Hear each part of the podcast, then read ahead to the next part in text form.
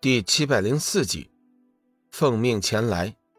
突然，漆黑的天空中响起了一道炸雷，水桶粗的雷电狠狠地砸上了那个男子，一口血箭顿时从口中射出。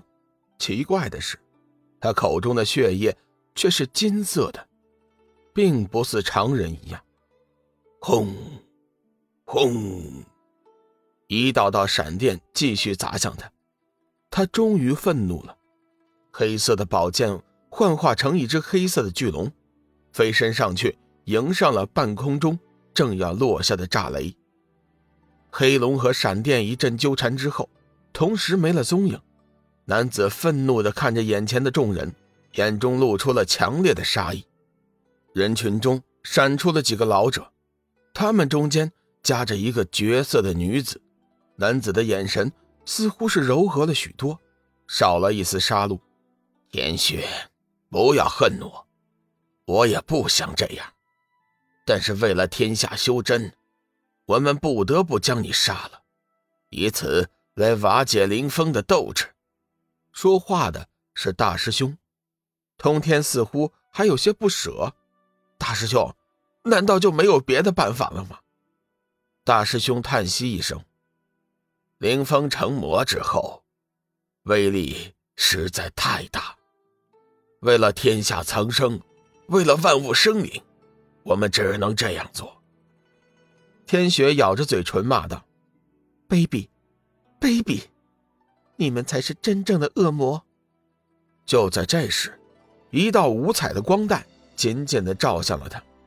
他愤怒的反抗着。一个老者挥动着手中的宝剑。割下了那个女子的头。不，不！男子绝望的喊叫着，任他修为神通，隔着这么远的距离，也无法救下自己心爱的女人。天雪在临死前不顾一切的大声喊道：“林峰，杀了他们，杀了这些卑鄙的小人！”可是林峰眼见天雪惨死，已经陷入了绝望。渐渐的，他放弃了抵抗，仿佛是已经死了一般。大师兄和通天见此情景，急忙组织周围的修真，展开了激烈的反击。满天的法宝飞剑，铺天盖地的冲着林峰杀了过去。目睹了当年发生的一切，龙宇算是明白了历史的真相。所谓的诛杀恶魔，不过是几个伪君子因为嫉妒而一手导演的。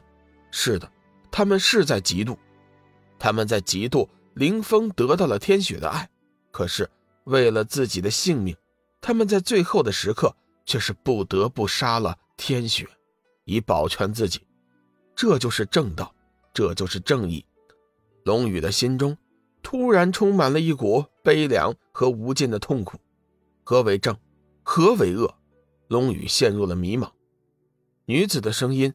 在龙宇的耳边响起：“孩子，正恶不外乎人心，正义与邪恶也不过是一念之差。每一个人活在世上，都要面临无数的选择，正与邪就在于你如何选择。林峰为了天下苍生，舍身成魔，虽然最终落得如此下场，但是他的选择却是对的。”是正义的，他终身无悔。通天他们选择了邪恶，却没有得到原本他们想要得到的东西。龙宇蓦地睁开眼睛，神色一凛，道：“前辈，我知道该怎么做了。”话音落去，龙宇的眼前顿时恢复了先前的景色。他依然站在大殿之中，眼前的通天真人正与施法。点燃那中央的黑色灯芯，龙宇怒喝一声，双手紧握光能剑，对着通天真人狠狠地斩了过去。剑气所至，通天真人的神识顷刻间化为灰烬。不过那盏八景灯却丝毫无损，原先点亮的七盏灯火依旧放射着闪亮的灯光。孩子，这盏八景灯是上古大神以天外陨铁。在混沌火中炼制的，以你现在的力量，根本无法将其毁灭。”女子解释道。龙宇大惊：“如此说来，我们还是无法救出凌风前辈啊！”女子叹息一声，悠悠道：“孩子，已经不错了。你毁灭了通天残留在这里的神石，黑色地狱火将无法点燃。百年之内，凌风的气息是不会消失的。我想，我会找到合适的办法，将他彻底解脱的。”龙宇道：“前辈。”在下也是受了他人所托前来解救英雄，况且我已经炼制了九玄轮回丹，不管有多难，我都会想办法破了这八景灯的。女子闻言顿时大惊：“孩子，你说什么？你炼制了九玄轮回丹？”龙宇郑重的点了点头，道：“嗯，不错，在下历尽了千辛万苦，终于在天涯海阁找到了明明天意草、因果轮回花。”前些日子已经凝聚成了九玄轮回丹了，孩子，天一谷第十代谷主是你何人？莫非你已经得到了生命之灵的传承吗？女子的语气中透着一丝惊奇。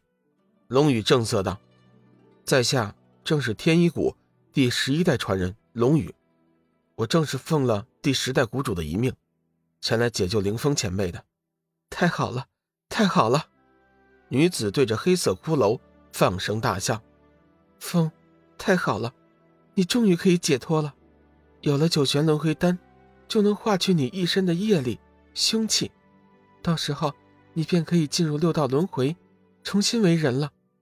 孩子，我真不知道该怎么感谢你，你简直就是我们的大恩人。”女子欣喜不已：“前辈言重了，在下虽然不是什么好人。”但是对凌风前辈当年所做，也是十分的钦佩，在下能尽点绵力，自是感到无比荣幸。